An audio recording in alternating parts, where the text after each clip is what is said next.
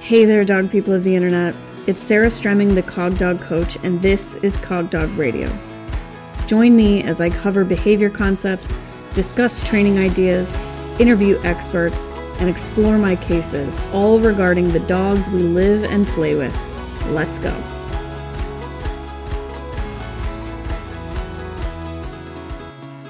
I asked my followers this week over on TikTok and Instagram to tell me what their unicorn behavior is. And I described a unicorn behavior as something they wish their dog knew how to do, but that they just haven't been able to teach. I got three categories of responses. I'm going to break them all down. I got one category, which was the overwhelming majority, actually, which was folks who did not tell me what their unicorn behavior was. They instead told me what their behavior problem was and what they're after is a unicorn solution. So they said, I want my dog to stop doing X. So that category of folks did not describe a unicorn behavior. They described a behavior that they already have and implied that what they wanted was a solution to that behavior. The next category of folks basically said, This is my unicorn behavior and I haven't trained it because it's actually not that important to me or I find it boring, or I find it tedious, or something along those lines. I would argue that that's not a unicorn behavior because if you don't care about it, then it's not something you covet, then it's not a unicorn. And then, of course, I did have a handful of people who just answered the question. They told me retrieves, they told me recalls, they told me downstay. they told me loose leash walking, which was the topic of the video. I said, Tell me your unicorn behavior and tell me why it's loose leash walking.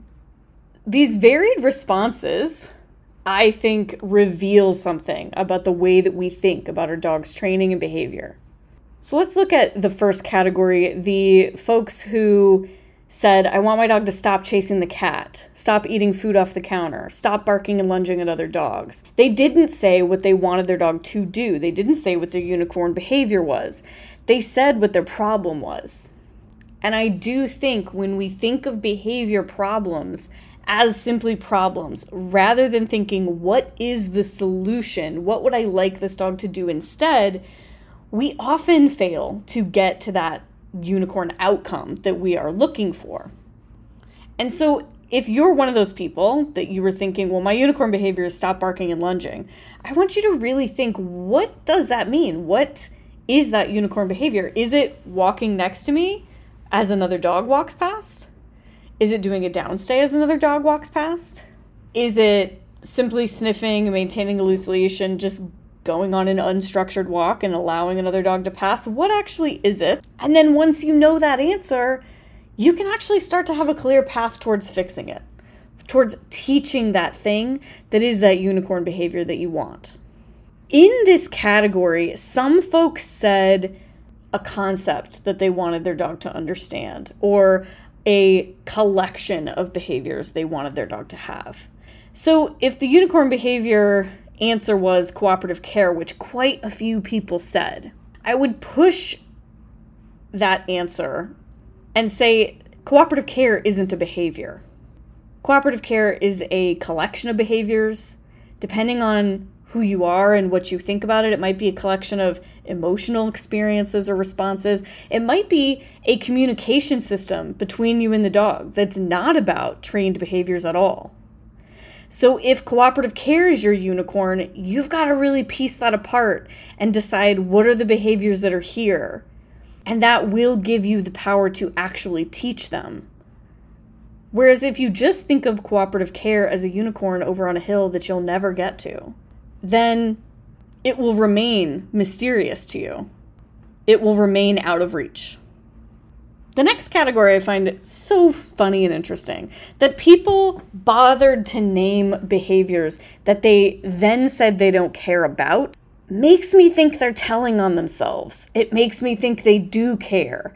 It makes me think they want that behavior, but they find the solution inaccessible to them for some reason. If that's true, go back to that last category of people. Think about what you actually want the dog to look like. Think about what behavior you actually want the dog to be displaying, and then get to work. But if it is truly something that you don't care about, that maybe societal pressure tells you you should care about, I would urge you to let that go. Rhea likes to stand on my dining room table and look out the window. According to society, according to honestly the dog owning public at large, that's naughty behavior that shouldn't be happening. But not only do I not care about it, I think she's cute and funny. And so teaching her not to do that is simply not on my radar. It's not a unicorn because I literally don't care. There was definitely a time in my life when I really coveted beautiful off leash control. That's recalls, but as well as but downstays and and maintaining a good radius and everything that goes into that collection of behaviors. But I didn't covet it for very long. I got to work. I pieced it apart. I looked at what the behaviors were that I actually wanted to teach, and I got going teaching them. And I made a lot of mistakes along the way, and I do feel like I've got that kind of figured out now. My dogs have really nice off leash control, and that was through a lot of learning. I learned with my dogs, I learned with client dogs, and now I recognize off leash control as a suite of behaviors, each of which I need to teach, each of which I'm responsible for. Which brings me to the third category of people who said what their real unicorn was. They said, I want nice retrieves or a quiet hold. They said, I want a recall away from water or wildlife. They said, I want loose leash walking if you can name your unicorn behavior and you can describe it, you can teach it. You don't have to come up with the answers on your own. I promise you, somebody else has already taught it. You can find that person, you can pay them for help. There's also a ton of YouTube tutorials for free on all kinds of dog training stuff. You can go check those out. I would encourage you to make a list of the things that you wish your dog knew and then check them off one by one as you teach them. It will make you a better trainer. It will help really enhance your relationship with that dog, and you will not be sorry. So go chase those unicorns. Tell them I sent you and a few Patreon questions for you. The first one comes from Michael, who writes As my 17 month old boy is definitely prone to distraction on our walks, I've been for several months now consistently marking and rewarding any and all eye contact slash check ins he offers, which also tends to reinforce his hanging out closer to my side with a loose leash. Lately, it occurred to me if this might possibly ever start to poison the eye contact check in experience for him. I know I don't always want food, even a high value that I love, put towards my face, and wondered if he might possibly, obviously, at times feel the same. The last thing I would want is for him to have to think twice about looking to me for reassurance or guidance. Thoughts? Okay, Michael, so let me try to make sure I understand your question. I think you're asking like is is my bringing food to this dog's face going to potentially be a punisher for this behavior?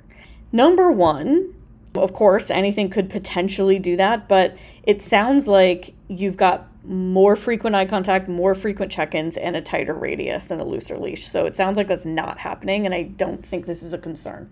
I would also, though, not be bringing the food to the dog's face. I would be having the dog come and get the food from you. Subtle difference, but essentially, I would deliver the food right to my side where I wanted the dog to be in a cupped hand and let the dog come to my hand and eat it out of the hand, rather than bringing the food to the dog's face between pink, pitched fingers.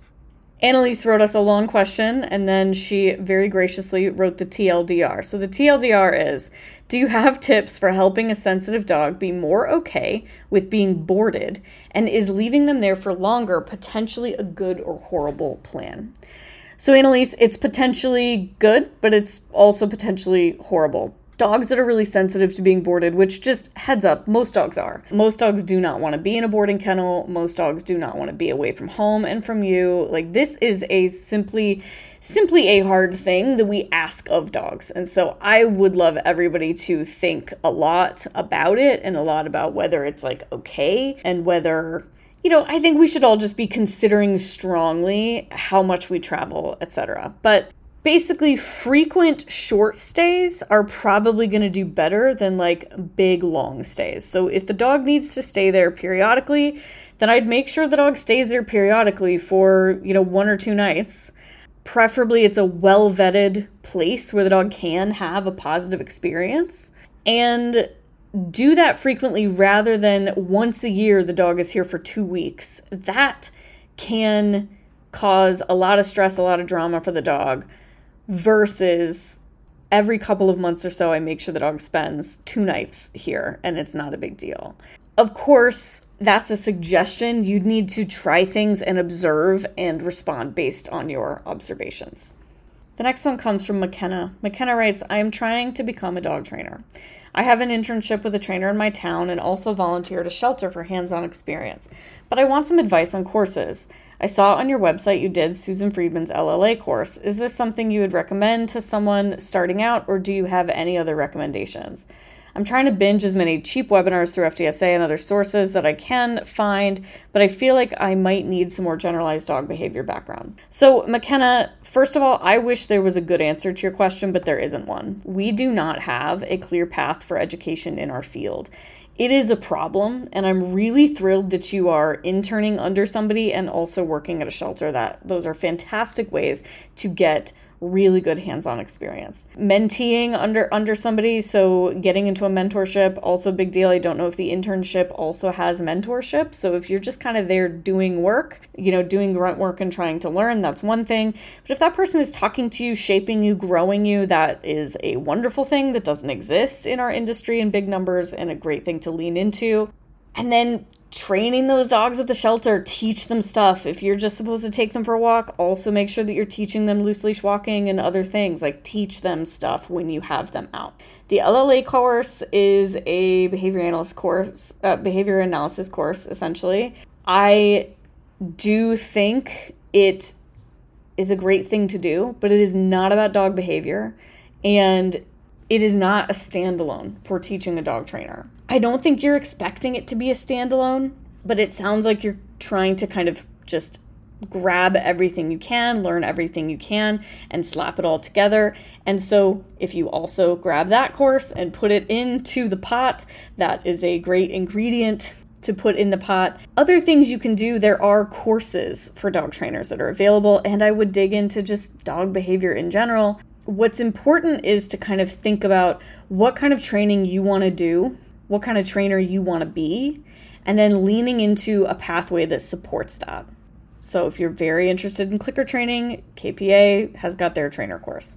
If you are very interested in just being a boots on the ground dog trainer in people's homes or teaching classes, the Academy for Dog Trainers exists. If you are more interested in taking a kind of holistic approach and looking at behavior problems from a lot of different lenses. There is the legs course by Kim Brophy. I'm not endorsing or not endorsing any of these things. There are a lot of options. Figuring out kind of what you want to be and how you want it to look is one way. And also look at every single thing you do very critically. So if you're grabbing a lot of webinars, fine. Those webinars are going to vary in quality. So look at everything that you take with a really critical eye and make sure you're actually training dogs. You don't mention having any dogs of your own, which might mean that you don't, but also might mean that you do and you just didn't find that find it worth mentioning, which is fine. I want to make sure that you have a dog, preferably more than one, honestly, and that you're actively training them.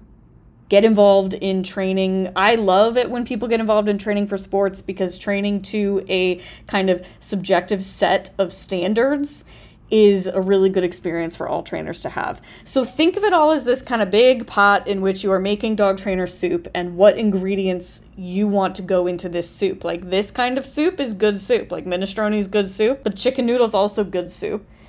And you want to put the things in that are going to make the flavor of soup that you're actually interested in. And if you don't know yet, just keep learning, keep interning, keep working with those shelter dogs. And that's it for this week. Thanks for listening. I hope you'll rate, review, and subscribe wherever you heard this podcast. And don't forget to join Patreon at patreon.com slash cogdogradio.